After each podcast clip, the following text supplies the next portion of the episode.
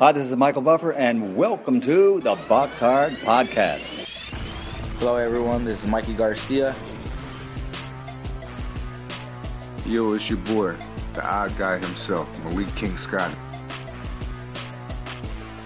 Hi, I'm Charlie Edwards. This is Fast Eddie Chambers, and you're listening to the Box Hard Podcast with my main man, Joey Coastman. Hello, everybody, and welcome to episode 51 of the Box Hard Podcast. I'm your host, Joey Coastman. I'm joined as always by Ayaz Sumra. Ayaz, how you doing? I'm good, Joey. How are you? Very good, very good. Now, I actually wasn't on last week's show, of course, and um, we've got you back now. And um, I, I've got a sneaky suspicion that the reason you wasn't on last week's show was because you didn't want to live up to the fact that we're now two-one on the scoreboards on the prediction league, I should say. Um, obviously, you were you were leading the way two 0 for quite a while, and then you picked um, you picked Kell Brook to win his fight against Golovkin. I picked Golovkin to win, so I moved to two-one. So I just want to make sure that you've written that score down now. Oh yes, definitely. I've written that score down already. Okay, make sure, make sure. All right, we're going to jump straight into part one. We're going to jump straight into part one. I'm going to start over in Philadelphia. This happened on the Thursday night. Um, last week's show went out on a Thursday night, so it was a couple of hours before this fight took place, but I did mention it. It was over in Philadelphia, of course. Top of the bill, Dusty Hernandez Harrison. He's been on our show before. He moved to 30 and 0. He's, of course, got the one draw with a unanimous decision win after 10 rounds over Thomas LaManna. He also picked up the vacant USBA welterweight title. And also on that bill, young prospect mentioned him a bunch of times, Devin Haney. He cruised to 10 and 0 with a TKO in the fifth round over his opponent, Mike Fowler. Now, that was it for the Thursday. Now, we're going to go over to the Friday of last week now. A bill taking place over in Denmark. Lolenga Mock topped the bill and he picked up his 36th professional win. It was a 10 round unanimous decision win over Derek Finley. So his record now 36 wins, 14 losses, and one draw. The only reason we mention him, of course, is because he knocked down David Haye once upon a time. He's kind of built his name off of that, if you like. Uh, that's it for that one. We're now going to go over to a card that happened over in Japan. We're just cruising from continent to continent here very, very quickly. Top of the bill, Shinsuke Yamanaka. I think that's how you say his first name. He took on Anselmo Moreno. Now, Yamanaka had a record of 25 and 0 with the two draws. Moreno 36 wins, four losses, and one draw. It was for Yamanaka's WBC a World Bantamweight title, a real hot division that at the moment. And Moreno was down in the first round, so it was a bad start for him. He was also down in the sixth round, but Yamanaka was down in the fourth round. So both men were down um, by the by the fifth round. In the sixth, as I said, Moreno was put down for the second time, and then in round seven, Moreno was put down twice. So Yamanaka actually got the TKO in that round seven. So a good win for him, but certainly a lot of questions there. He took on an opponent really 31 years of age, been in 40 odd bouts. He's a lot older, and Yamanaka's a lot fresher, youth on his side. It was a bit questionable. I think it took a while for Yamanaka to get going, but nonetheless, a good win for him. And also on that bill, the WBC World Super Bantamweight title was being contested. Hozumi Hasegawa, the champion, he retained his belt with a retirement in the ninth round. His opponent Hugo Ruiz, 36 and three, his record going into this bout. He actually um, he didn't come out for the tenth round. He retired on his store at the end of the ninth. So Hugo Ruiz now, as I said, 36 wins in the four losses, and the champion Hasegawa retains his belt and he picks up his 36th career win. Of course, he's got the five losses, probably viewed as one of the weaker champions in the super bantamweight division. So it'd be interesting what the future holds for that that one. Uh, that's it for Asia. That's it for Japan, certainly for the Friday. Uh, we're now going to go over, of course, still on the Friday, we're going to go over to the Cosmopolitan over in Las Vegas. Top of the bill, Ishe Smith, 28 and 8 going into this bout. He took on Frank Galarza, 17 and 1 with the two draws. Ishe Smith put his man down in round two, so a good start to the fight from Ishe Smith on this Mayweather card.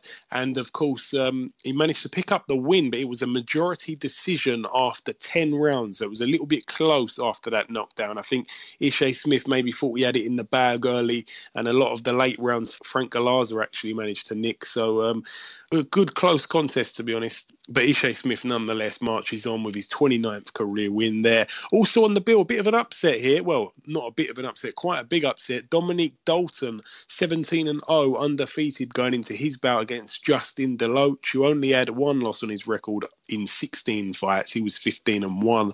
He took on Dominic Dolton. Dominic Dolton was expected to win here.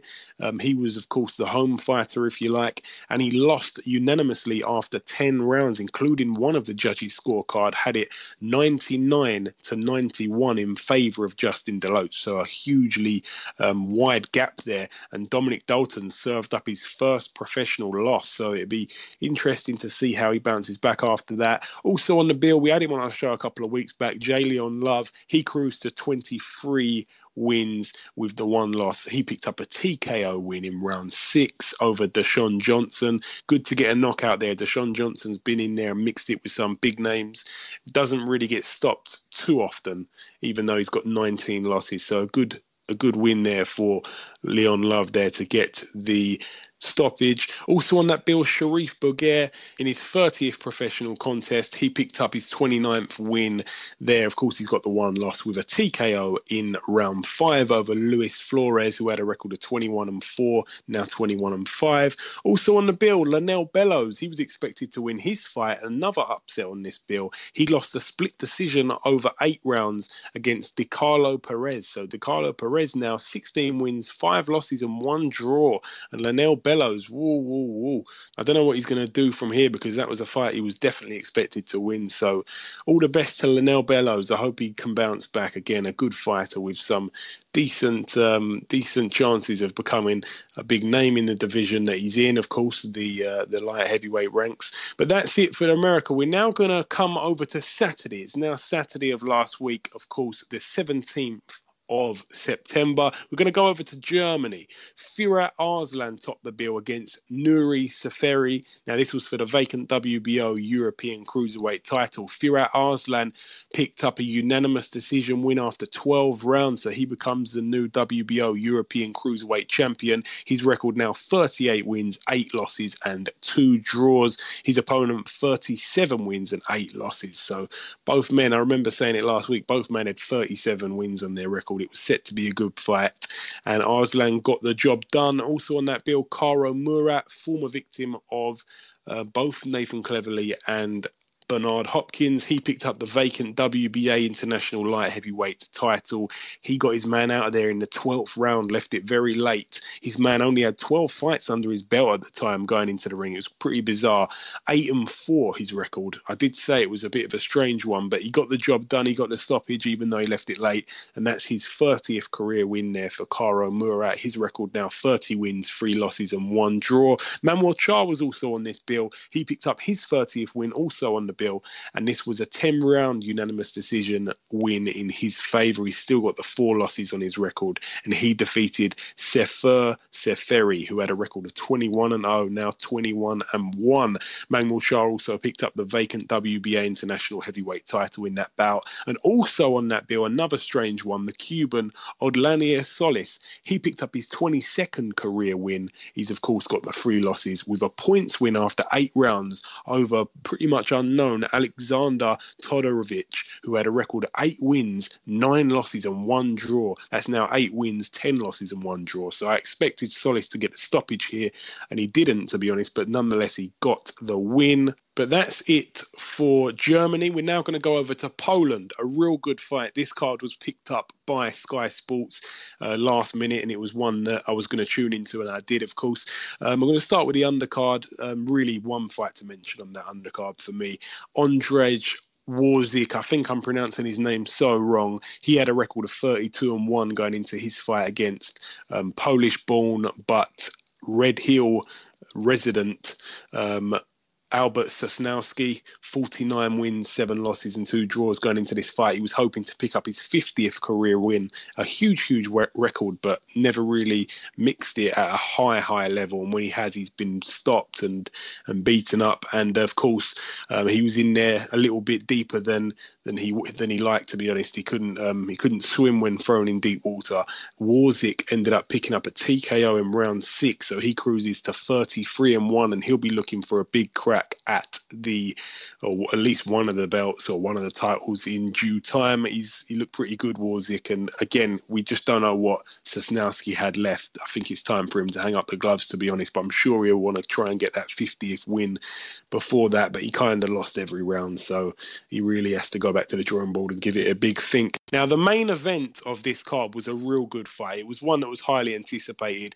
Both men unbeaten. Somebody's O had to go. The champion Krzysztof Glowacki, the WBO World Cruiserweight Champion, of course, put his belt on the line against former gold medalist in the Olympics, Alexander Usyk. Now, we know that Usyk was relatively inexperienced in the pro ranks, uh, a real extensive amateur career, impressive, as I said about the gold medal there. He was 9 and 0, and Glowacki was 26 and 0, and Usyk was absolutely fantastic. A real, real good fight to watch. If you want to see skills, if you want to see how to move, he was absolutely brilliant on his feet, landing a, a real wide variety of different shots. Both hands, he was brilliant. Usyk was absolutely brilliant, and he he gets the win. So he puts the first loss on Glowacki's record, and he's now the WBO World Cruiserweight Champion in his 10th fight. So that's another impressive stat right there. So uh, Usyk was brilliant, and I really think he's going to be looking towards the other champions in the division. And uh, I mean, light heavyweight, is there's a lot of good fighters at light heavyweight, there's a lot of good fighters at heavyweight, but just in between that, of course, this cruiserweight division is it's not too talented. I want to say I don't want to knock anybody when I say that. I know that you've got Tony Bellew there, but I think that Usyk really he could probably beat the rest of the champions. So I think he'll be trying to hunt them down sooner rather than later.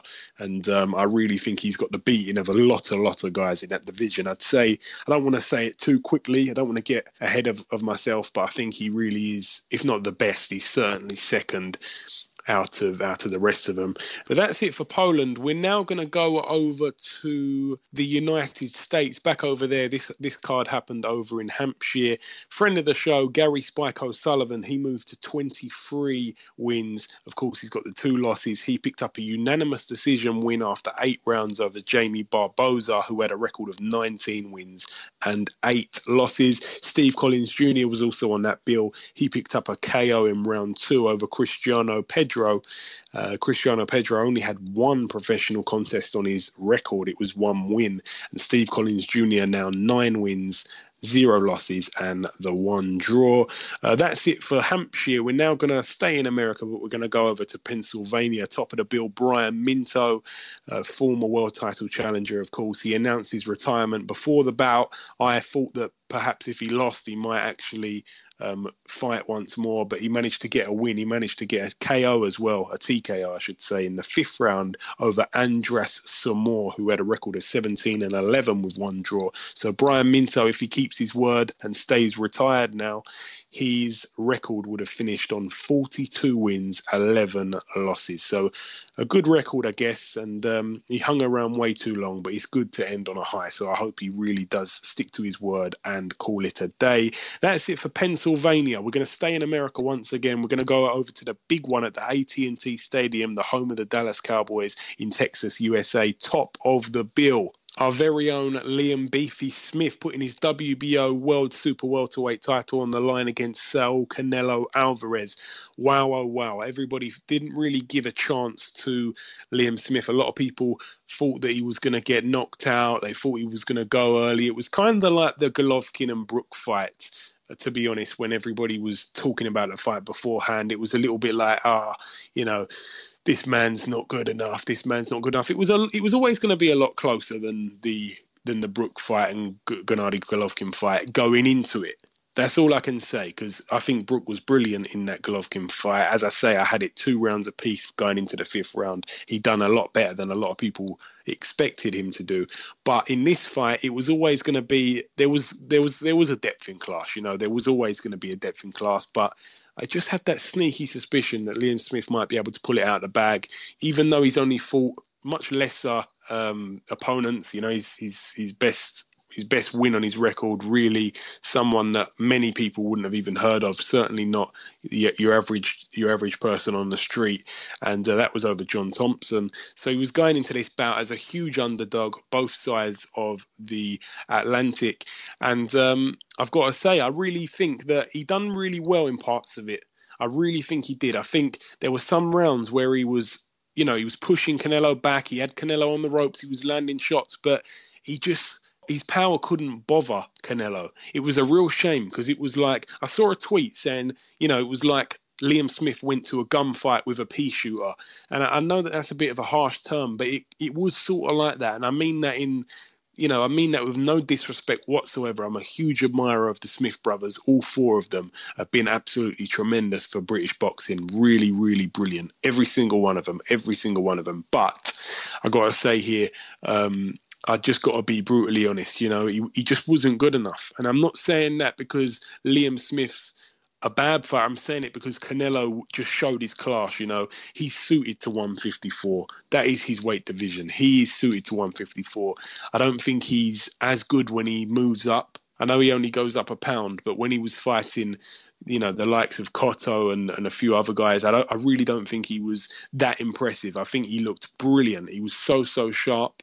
You know, he's he, he was amazing because I know that he um during the fight, I know that he'd hurt his right hand, and it was it was a bit um, confusing. He said that afterwards, and he was still throwing the right hand quite a lot, so people weren't too sure. But it turned out he actually suffered a fractured right thumb after the fight. That was confirmed.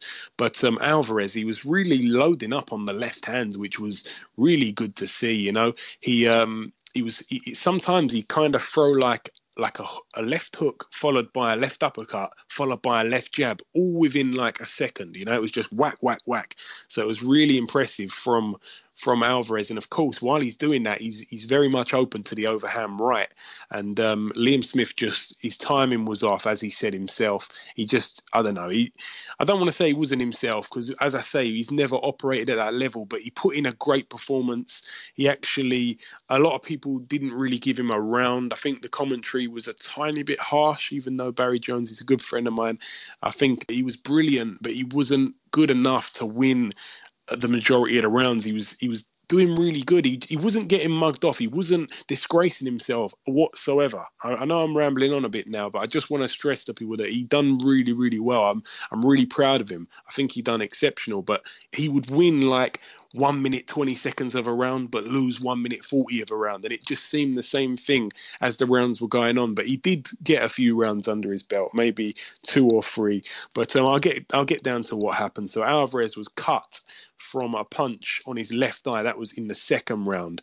Um, that was a, a bit of a, a bit of a slow start from from Smith to be honest, but he kind of warmed into the fight as it went on, and Smith was cut on his right eye from a punch in the fifth round. Smith was down in round seven and eight, and of course down and out from a, a final body shot in the ninth. He's um, brilliant with his own body shots, but he was getting hit with a few of them or too many of them.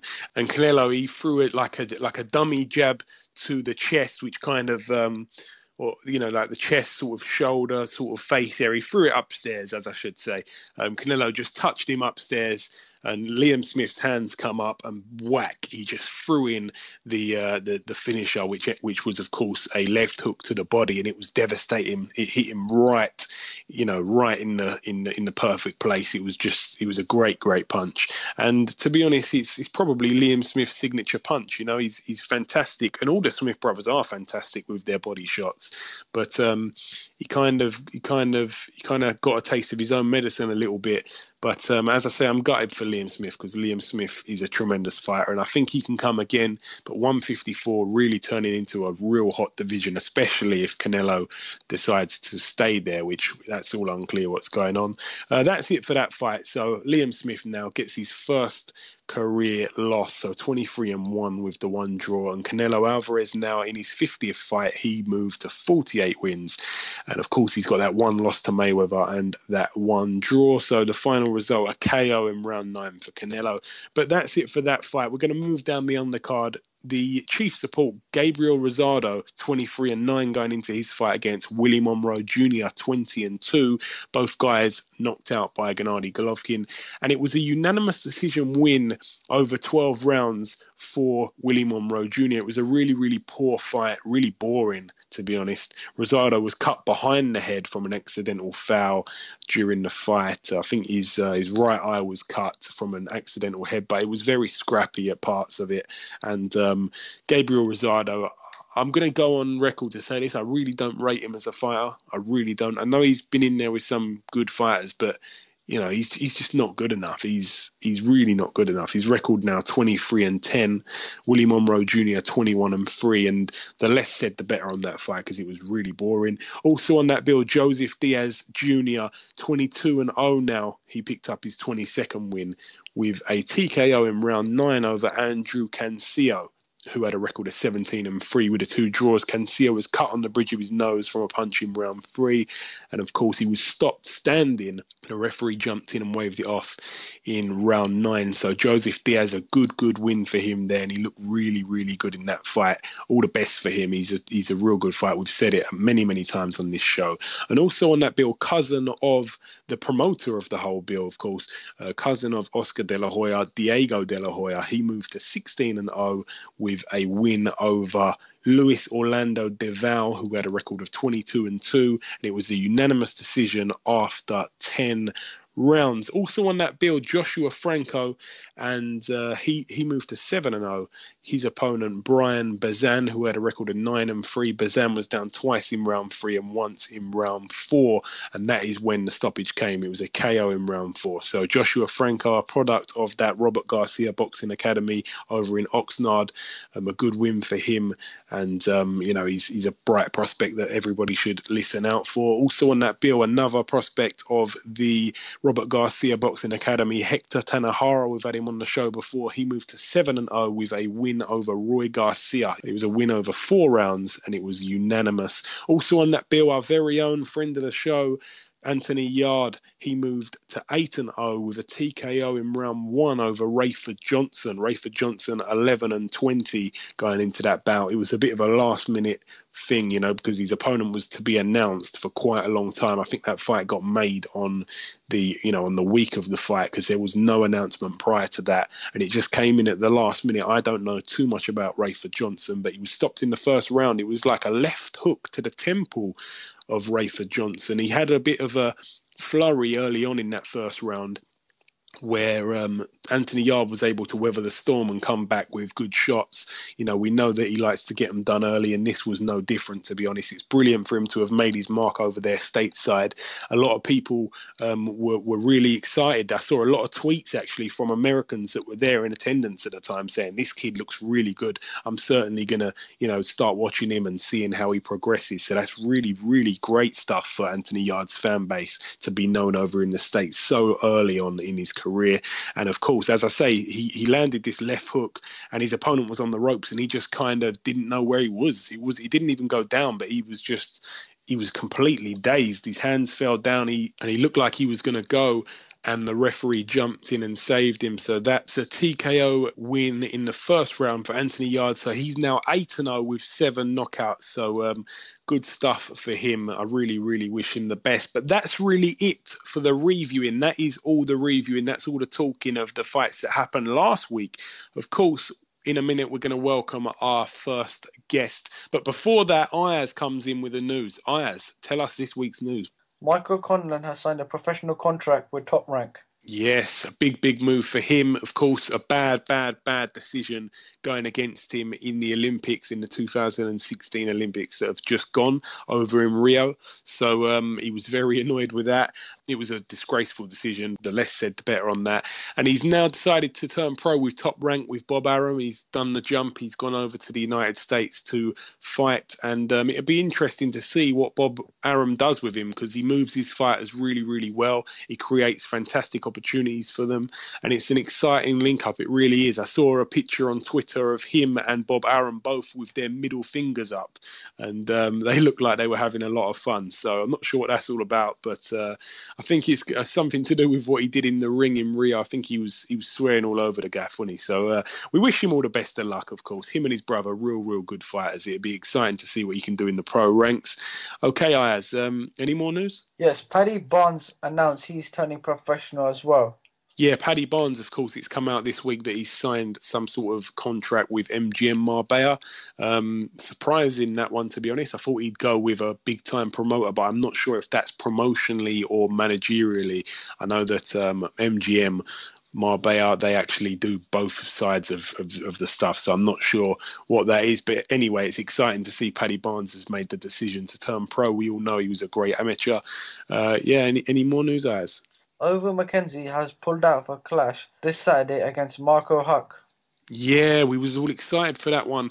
It was um, it was set to happen over in Germany, of course, and um, he's he's pulled out of the bout with an illness over McKenzie. I remember having him on our show on one of the first shows we ever done. It was just after his world title challenge for the IBF cruiserweight title over in I can't remember where now, but somewhere in South America, and he was he was brilliant. I'd never spoke to him before before he came on our show, and it was great to have him on. And he really could have probably won that fight. It was a bit of a strange decision, but uh, he was going to get another big shot here against Marco Huck. It wasn't for any kind of major title or anything like that, but it was a big, big fight, and it was one where he was going to receive probably a large paycheck. And if he got the win over Marco Huck, it would certainly set up something big for him down the line, which unfortunately didn't happen. So um, I hope that he gets a speedy recovery, and uh, I hope that he gets a chance at having this fight once again. Yes, and finally, Chris Eubank Jr. has vacated the British middleweight belt after pulling out next month's title defense against Tommy Langford due to an injury. Yeah, it's strange this one. Um, I'm not sure if it was the injury that came out first or the fact that he was vacating the belt. I think maybe he was I think maybe he he was he vacated the belt and then the injury come, but he was set to take on Tommy Langford. Now Tommy Langford and Chris Eubank Jr. have previously sparred. A lot of people say that Tommy Langford got the better of him again, sparring, sparring, and people tell tales. But um, that's that is what people were saying. I'm not sure that you know, I know that Eubank Jr. would be a huge favourite, and I'd definitely side with him in that fight. And um, it was definitely a hard task for Tommy Langford. But it's interesting now, Ayaz. What do you think about this? Because it's it's a strange one. You know, he's had two or three chances to fight for a world title. He had the Danny Jacobs fight lined up, sort of thing, which he decided to vacate his um, his interim belt, and then he had the Billy Joe Saunders rematch on the cards, and he decided to turn that down for what I'm told was big, big money. And then, of course, it was there to fight Golovkin, which Kell Brook ended up taking his opportunity. So he decided to drop down. He went down to British level. He got the win over Nick Blackwell, and you know he wanted to win that belt outright and get three defenses. And um, he's he's obviously vacated the belt, so he won't be winning that title outright. But what do you make of it? Where does he go from here? That's the question. Where does he go from here? To be honest, I'm not quite sure myself because he's he's always he's been stating he wants to fight Golovkin, and that fight didn't happen. That fight didn't materialize. So therefore, Brook took the fight, like you said. He's mandatory for Danny Jacobs, and he decided not to take that fight. So to be honest, there's no for him. I'm not quite sure where he's going to go from there where would you like to see him go from there, Ayaz? Because it really is. I mean, he's he's burning bridges with a lot of promoters. You've got Frank Warren saying he never wants to work with him again. You've got Eddie Hearn, you know, basically slating him in loads of interviews, saying that you know that they're they're crackers basically. Uh, Mick Hennessy was his promoter before, and that ended on a sour note, I think. And he just, I mean, who's he going to work with? Do you reckon we could perhaps see him go over to the states for a while and maybe link up with someone over there? Maybe join join with um, join forces with Al Haymon or something like that. I could see that happen, or he could be one of those boxers that you they don't have them. They don't have a promoter. They self promote themselves. So what they do, they just fight on anyone's shows. Yeah, the thing with that is, I think he's he's, he's basically tried that. You know, he's he's tried that. He's tried to to fight on these shows. He he fought on a couple of Frank Warren shows, I believe, with his dad promoting him, uh, Eubank Promotions, and um, you know it hasn't really worked out. They're not able to generate the money that they could have, and they're they're turning down loads of opportunities that that they're being, you know, that that are landing in their lap, so to speak. You know, so in your heart of hearts, guys, do you think that we're going to see Eubank in his next fight or his next couple of fights? Do you think we're going to see him remain at, at British level, taking on your, you know, your Tommy Langfords and your Nick Blackwells of this world, or do you reckon that we're going to see him, you know, in there with some sort of world ranked opponent in the next few fights? Where do you see him going from here, opponent wise? Well, this fight, his next fight, I'm not quite sure, but I reckon by the end of 2017 he, he will have a big fight. Yeah, you'd like to think so. I mean, people probably said that about the end of 2015, but we're we're still here, and uh, hopefully we do see him stepped up because it really, really does need to happen. He's a tremendous talent. You know, I think he can definitely go all the way, but we're yet to see him prove it. You know, we're yet to see him you know, actions speak louder than words, and he does a lot of talking. A lot of people trying to mock him, saying that because he said the other day, didn't he? He came out saying that his corner don't own towels. It was disgraceful that Kell Brook's corner threw in a towel, and then he pulls out of this British title fight, which was uh, pretty bizarre, to be honest. A lot of people finding that pretty funny. But is that it for the news, Ayaz? Yes, that's it for the news. Okay, excellent stuff. Well, that's really it. Just before we end part one, there's of course one last thing to do, and that, of course, is to welcome our first guest. Ladies and gentlemen, please welcome fresh back from his fight in Texas on Saturday. It's of course Mr. Anthony Yarde. Anthony, welcome back on my show, my man. Thank you, man. Thank you. Always a pleasure, my friend. So, how's things? Oh, things are great, man. You know, it's a, um, it's a good feeling to done what I've done. Go to Texas and fight in the AT&T Arena, like one of the biggest stadiums in the world, under the Canelo card. Um, amazing experience. And I know that you really took to the Mexican fans. A lot of them were starting to call you Antonio Yarde. How, how good was that? yeah, you know? Um, the reason I kept, like, I said it over and over again, that I love Mexican fans. Um, and I love die-hard British fans as well, and die-hard American fans. But Me- Mexican fans, there's something different. Like the atmosphere they bring, the loyalty they have for their fighters. Like if a fighter's from Mexico, the loyalty they give them is, is amazing tremendous. Even if they're just starting off, like their first fight, second fight, if they're Mexican and they represent Mexico, the support's amazing. But they bring, I just love the atmosphere they bring to boxing. Yeah, absolutely. Now, now, obviously, you took on Rayford Johnson on the weekend on on the Canelo yeah. Smith undercard. You stopped him in the first round. I was just saying to our listeners a minute ago that it was like a left hook that seemed to daze him, perhaps catch him yeah. on the temple. Maybe is that an accurate description of what went down? Um, I would say more over on, on the chin. I hit him like square on the chin. Um, it's a lead left hook. And um, I just see that he had certain patterns when he was going back and he just kept his hands very low. So when I dipped and threw the left hook, like I knew it was going to hit him even before it did. That's why I kind of like swayed off to the um, to the right of him. And um, yeah, I didn't feel the need to hit him again because you know boxing is a dangerous sport. And um, if I hit him again, it could have been it could have made the whole night go sour because I had a clean shot on him and he was sitting on the ropes, you know, boxing is dangerous. You're wearing 10 ounce gloves. And when you're, box, when you're boxing at anything over usually middleweight and above, anyone that can punch or that has an accurate punch can really hurt somebody. So i'm just need to hit him again. Yeah, I see. You sort of backed off, and then you realised, oh, the referee weren't stopping it. You went to walk back in, and yeah. he just waved it off. Yeah, he done exactly, the right yeah. thing, I think, the referee.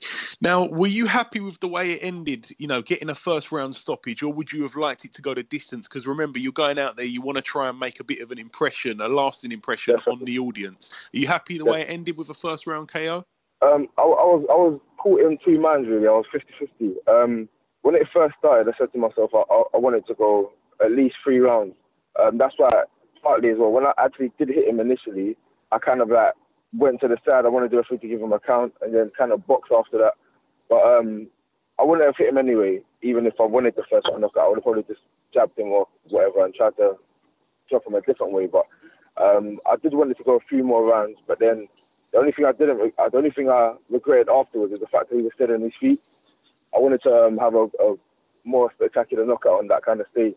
But you know, everything, everything happens for a reason, and I've got the knockout, I've got the job done, so I can't really complain. Yeah, absolutely. Now I saw a lot of tweets going on j- just after Yeah. the fight, I saw a lot of American boxing fans saying that they liked what they saw and they were excited to see more of you, which is obviously a good look. Did you? Did you? How were you received over there? How how well were you treated? Not just hospitality wise, but also by all those fans. I know that as I as I mentioned to you, we spoke just briefly. I know that you went straight on like a telecast. Everyone seemed to really like what they see, what they saw from you before the fight and after the fight. Yeah, and as I said, like the way the way boxing's run when there's a Mexican event going on, whether it's um, America and England or anything like that, they take they really do take to boxing. And um, a lot, I made good friends with one of the Mexican um, presenters, um, Berto. He, he like he, you know he's a nice guy. When I was, he's the one that was interviewing me. He was the one closest to me when I was um, getting interviewed on that. that little, Okay, um, yeah, yeah. the table thing, yeah. And um, they, I don't know, they just love boxing, man. And like, they just they're nice people. They, they talk to you, teaching me how to speak Mexican, things like that. you know, and then you've got, you've got Tattoo, the guy that does the presenting. He was um going because you know in in, in America at the Golden Boy shows they go around and give out T-shirts and on the microphone it's like it's a concert. Um, he went and picked up my little brother and was calling out my little brother and things like that. So, you know, so um, it was it was a good event for me, man, all round. It was the first fight my mum had been to as well, which was special to me. First fight my little brother had been to, so it was a special night for me all round. Oh, brilliant, man! Brilliant, brilliant. Now, um, did you did you get to watch Liam's performance? If so, what did you make of it, Anthony? I did. Um, I was proud of Liam, man. He, you know, he, he didn't go in there to lay down and get a payday. Um, he was genuinely fighting He's fighting He's um his arse off, if I can say that. Yeah, Um, of course. Say anything on this show. yeah, Canelo's um, you know, obviously a different in a different league. Um, whether that's in terms of experience, um, you know, he's fought so many champions. He's fought the Floyd Mayweathers, Shane, Shane Mosley. He's fought so many guys at the level at the age he is. He's 26. But I would say that Smith's done a, a good job, man. You know, to go nine rounds with Canelo and um, give him a fight. He was hitting him. Whether whether um, Canelo was doing that as as on purpose to practice certain shots or whatever, nobody knows. But you know, he gave, in my opinion, he gave him a good fight. Yeah, I agree with that. I think uh, Canelo was extremely sharp. I think he, he definitely didn't underestimate him. You could see that by his performance, you know, which was it was it was a great performance that, that Liam put up. It was just like I was saying earlier. He kind of some of the rounds he was winning like one minute twenty seconds, but losing one minute forty seconds, and you just couldn't Yeah. give it to him. It was he done so well. It was it was gutting to be honest. Um, Definitely. I hope he I hope he bounces back from that. Now, when did you get back, Anthony? I bet your sleeping pattern's completely up the wall. It's messed up. It's, you know, I got back on um on Monday.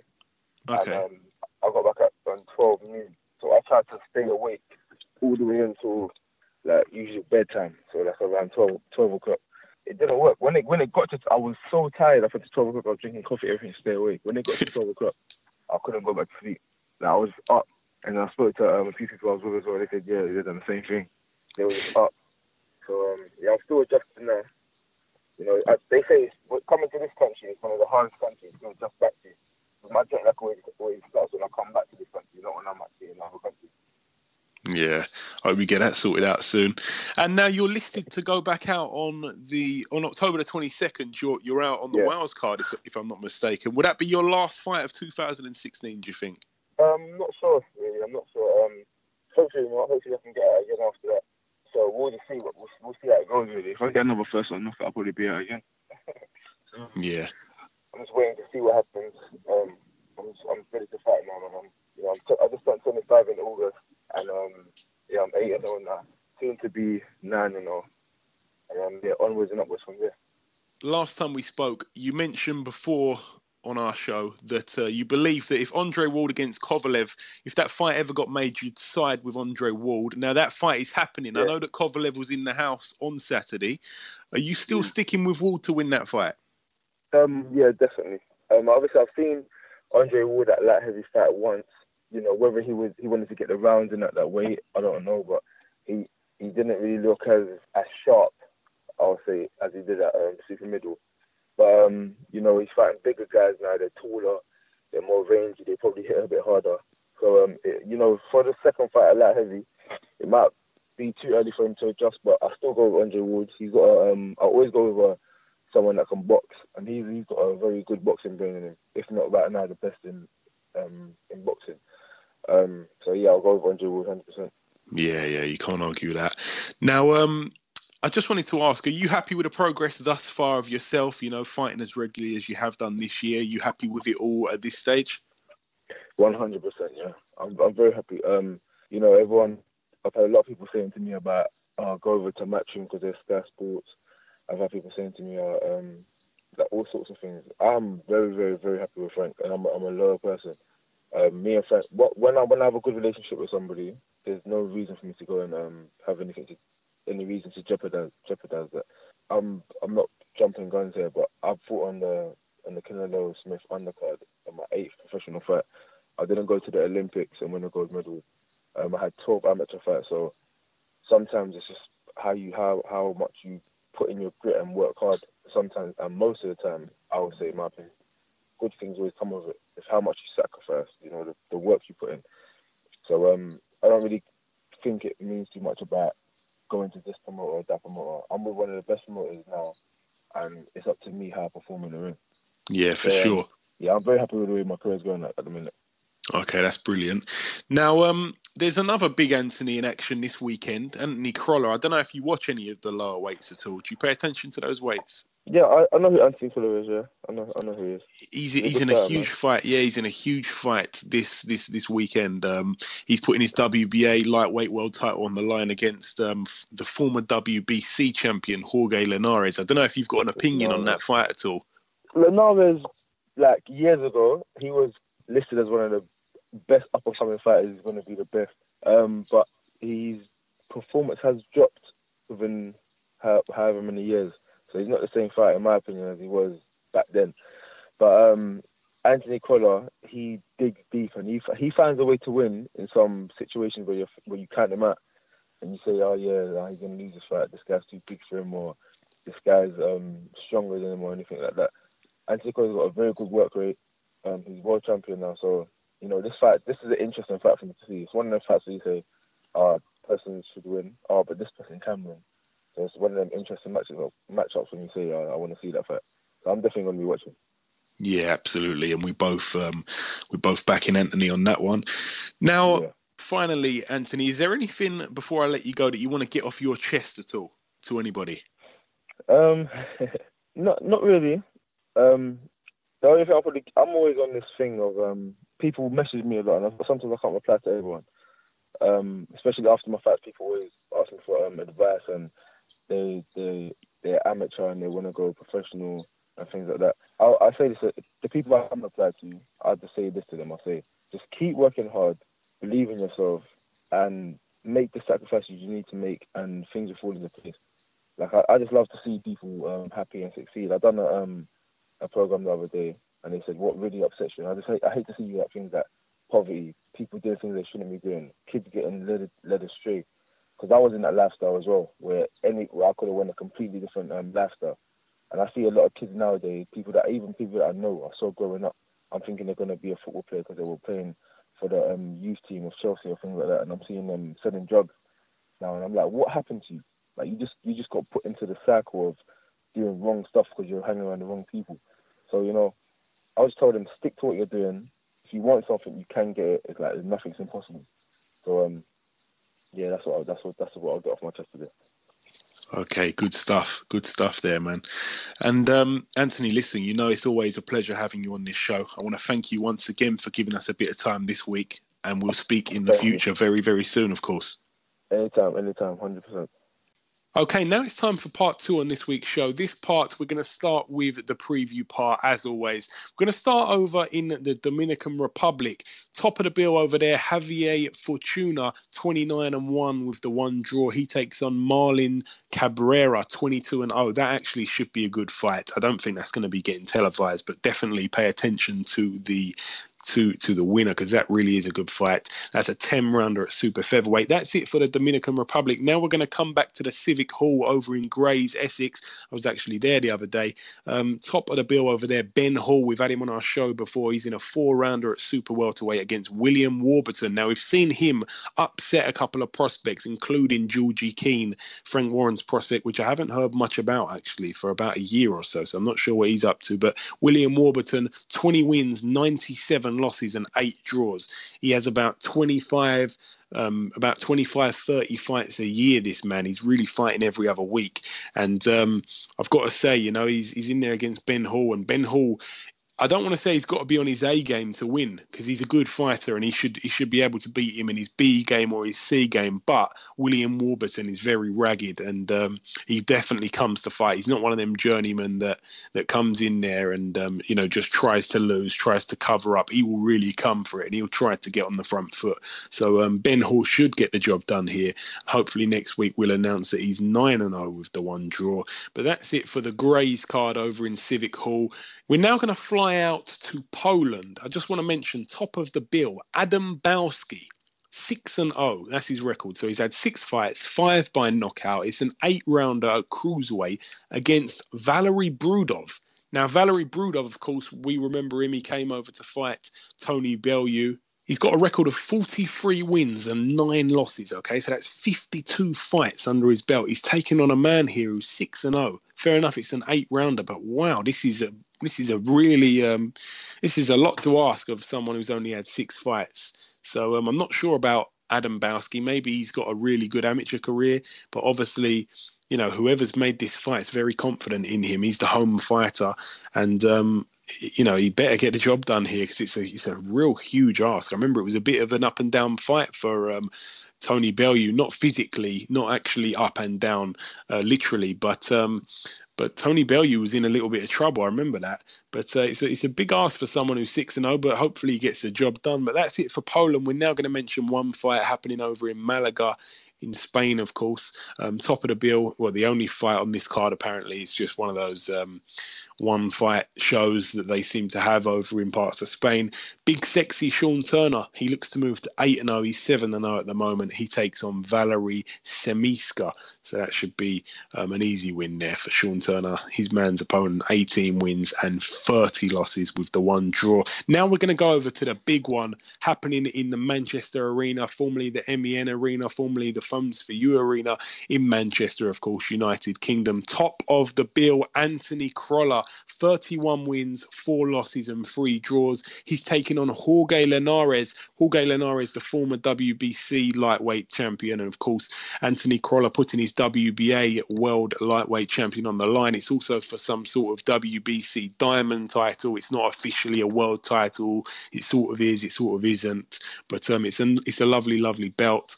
And it's, um, of course, got a bunch of diamonds on it. So it'll be great for anyone's mantelpiece. But uh, this really decides who's the best in the division. I know that you've got WBO champion um, Terry Flanagan, who'd have a lot to say about that. But you know, since Terry Flanagan won his title, which he won in spectacular fashion, by the way, when he won the title, when it was vacant. But ever since that fight, I think that Terry Flanagan has looked very lackluster. I think that he hasn't really been too impressive. You know, a few, he's got the wins, he's got them, you know, he's got the wins pretty wide as well, but he hasn't really looked spectacular. And, um, you know, I think that Anthony Crolla, with the momentum that he's got, he's really, really tremendous at the moment. He's brilliant, always brilliant to watch. You know, great, great wins. I know that you're a huge fan of Anthony Crolla as well as I am, Ayaz.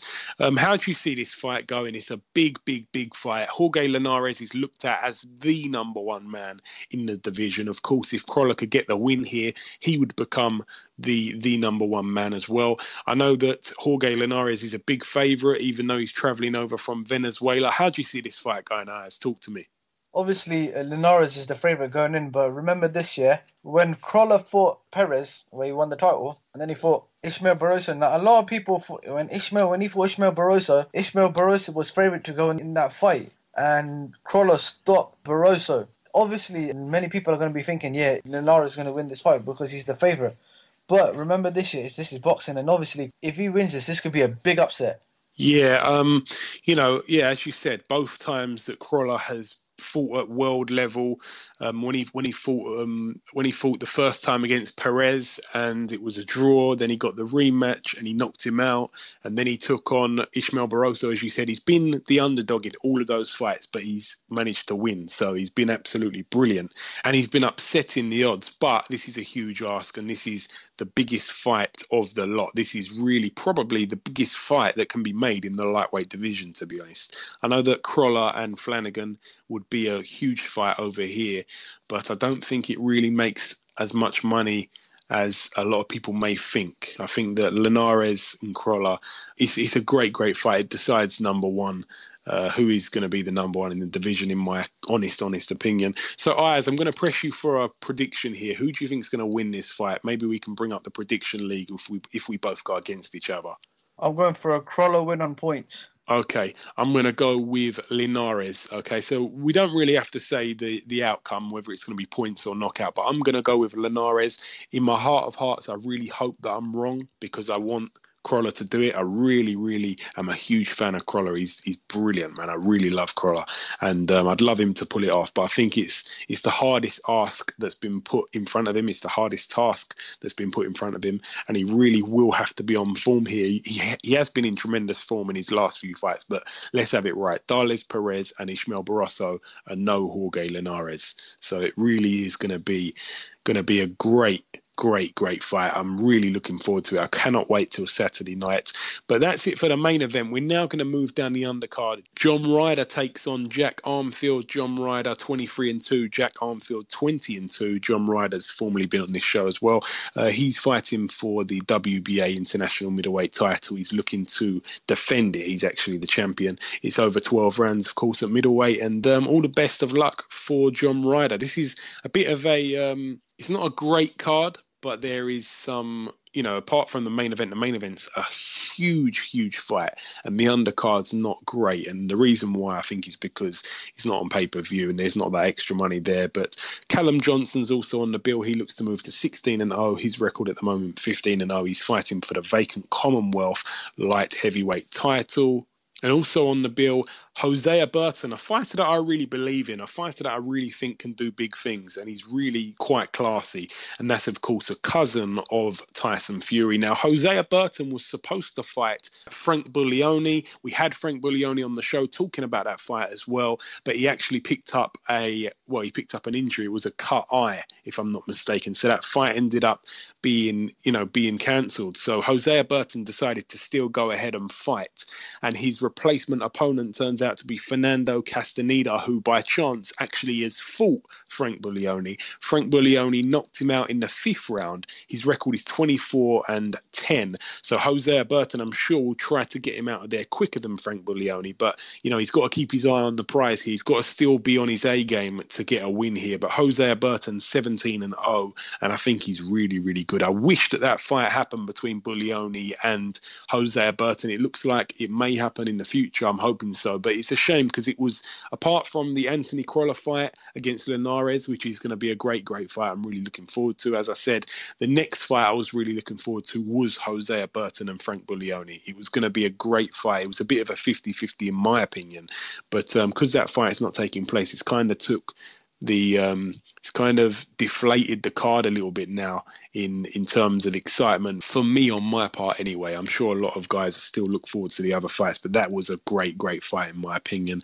Now also on that bill marcus morrison he looks to move to 13 and 0 also on the bill isaac lowe again he's another man that's been on our show. He looks to move to 13 and 0 he's got that one draw. His opponent to be announced. It's not been announced yet and that's at featherweight of course. And conor benn he gets out again. That's another good thing for the card. Hopefully they show that fight on the telecast. I'm sure that they will and he looks to move to 5 and 0. He takes on Ross Jameson, who has a record of one win and one loss, and that's a four rounder at 140. But that's really it for the previewing. That's all the previewing done. That last card I just mentioned there, the Crolla Linares fight, will take place on Saturday night on Sky Sports. And of course, that's the 24th of September, this Saturday. So a real intriguing main event, of course.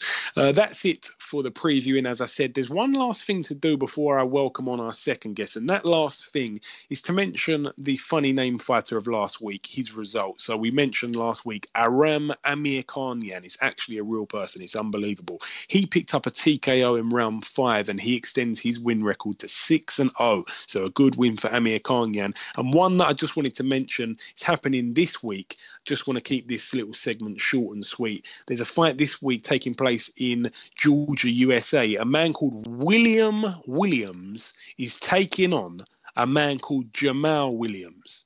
Okay, so if William Williams wasn't funny enough, then he's actually taking on a man called Jamal Williams. So the fight is William Williams against Williams. So it's, it's all a bit confusing. But uh, if I if I'm a betting man, I'm going to put my money on Williams to win it.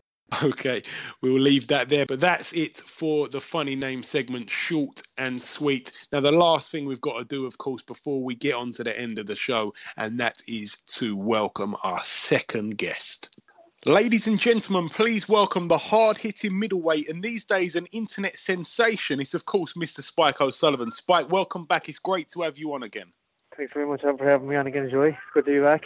Yeah, man, always, always. Now, firstly, Spike, you fought on the weekend over in over in the states at New Hampshire against Jamie Barboza. Now, you won the fight unanimously over eight rounds. I haven't seen the fight. Could you briefly talk us through it? Well, um, it was my first fight back um, since December, so it's been uh, almost ten months old. So uh, it was good to get the rounds under my belt, and uh, the eight rounds was uh, good for me, and you know, shake off the ring rust and went quite well. I mean, as I say, I haven't really seen the fight. Was it? Were you were you happy with your performance at all? I really haven't seen even a clip of it at all. Um, yeah, I'm reasonably happy. You know, uh, I won pretty much every round and uh, dropped him in the seventh. And you know, he's, he's a big enough, tough, strong guy. Uh, he challenged for the interim world title at super middleweight, and he'd been also a WECU world champion. You know, he he was, he was no mug. You know, and um, as I say, my first fight back in uh, nine months and I only there for five weeks. So uh, yeah, all in all, I was happy. Okay, great stuff. Now, um, will that will that be it for you for this calendar year, or will you be fighting again before the year's up? Um, no, no, I intend to be uh, out again before the end of the year, definitely. I was actually offered a fight there in uh, Vegas in October, but um, I won't be able to do that because my missus is due a baby uh, this coming Monday.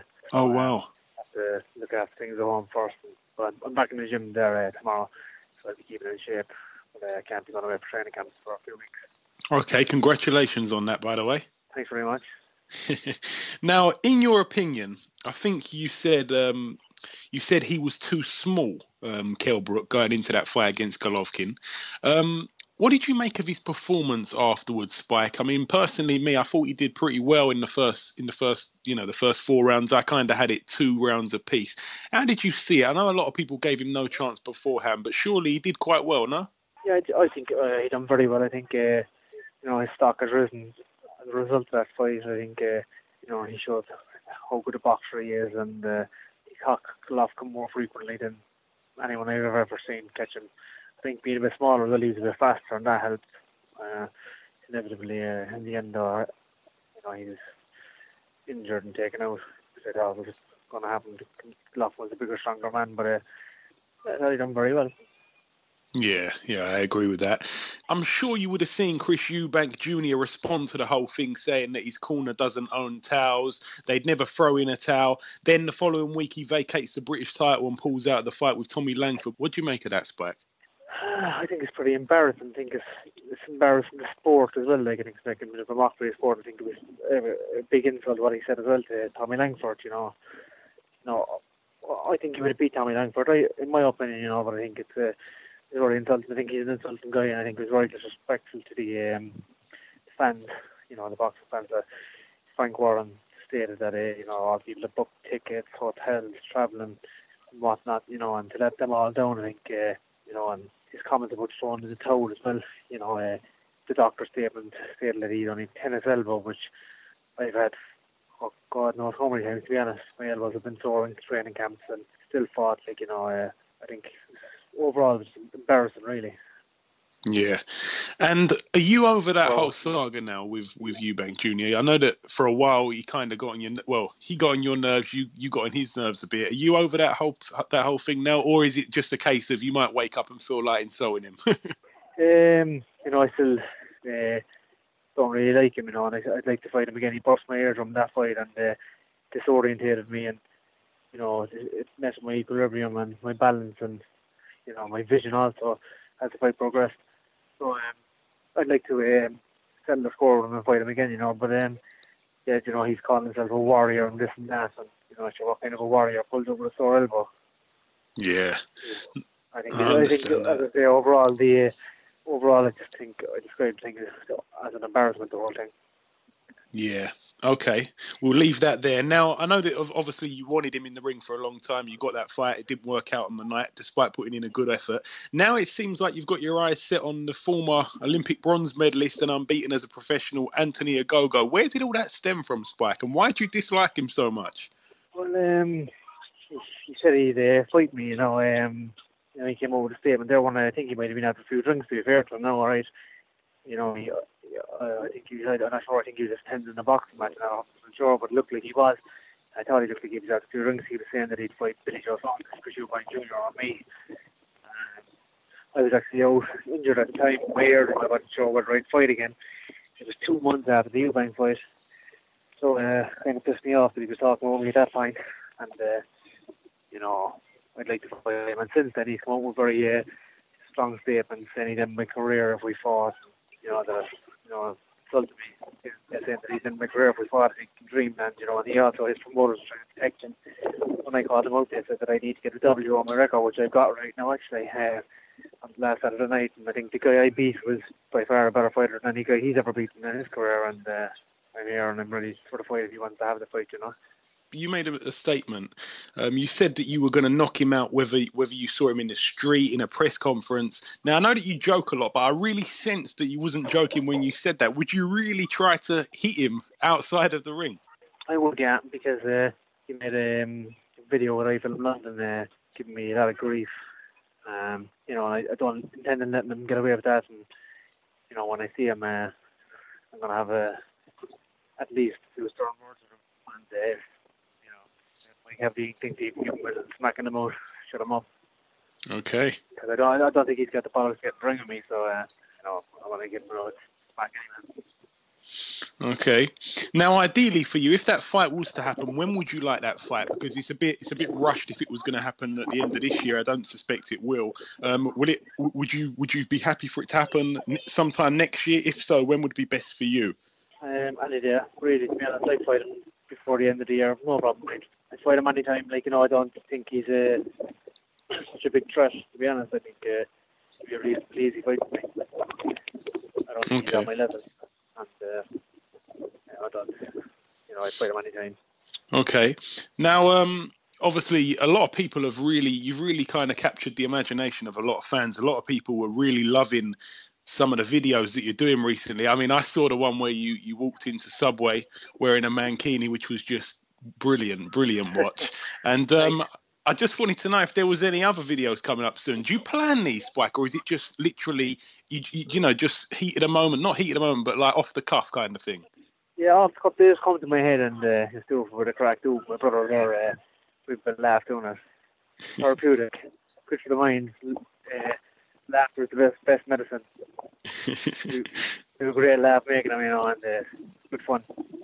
Yeah, of course. Now, before I let you go, Spike, I just wanted to give you an opportunity to get anything off your chest, if there is anything. Is there anything that you want to get off get off your chest at all? Um, not really, no. I'm just um, I suppose Anthony Ogogo, like you know, and Sauerland brothers. Um, I got W that you were asking for, and uh, you know the ball is in their court. I'll fight him any day, anytime, anywhere. I don't mind. I want to Norwich as he, he said he wants to fight Norwich. You know, uh, I'm sure I can do Norwich. I've done. Uh, go to in London is at Madison Square Garden. I sure I could fit Norwich in. So, uh, you know, I'll find him, or even go to Germany, Sauerland Brothers. I don't, it doesn't bother me. You know, I'll find him anywhere. Okay, some strong words there for Anthony. All right, listen, Spike, I just want to say it's always a pleasure speaking with you. You know that anyway. I appreciate you giving us a bit of time this week, and we'll no doubt speak again soon, my friend. My pleasure, Joey. Thanks very much. Appreciate it. Thanks for having me on again, and uh, sure, another I'll talk to you again soon. Okay, now it's time to conclude episode 51 of the Box Hard podcast. I've been your host, Joey Coastman. Ayaz Sumra has been Ayaz Sumra. Throughout the month of August, there weren't really any big fights on, so we aimed to bring you four weeks of world champions. We ended up bringing you eight weeks of world champions instead. It, I think it started just before August. Now, that run has now ended, and we're back to reality with boxes that are relevant to each week's show. Firstly, I'd like to thank our two guests that took part in this week's show, of course, Mr. Anthony Yarde and Mr. Spike O'Sullivan. Two real gentlemen outside of the ring and two real animals inside of the ring. It's always a pleasure. Now, finally, the biggest thank you of all goes out to our listeners that make this show what it is. Remember, if you get time, please leave us a review on iTunes as it really means a huge deal to us. We'll be back next week with another big show. As always, until then, my friends, take care.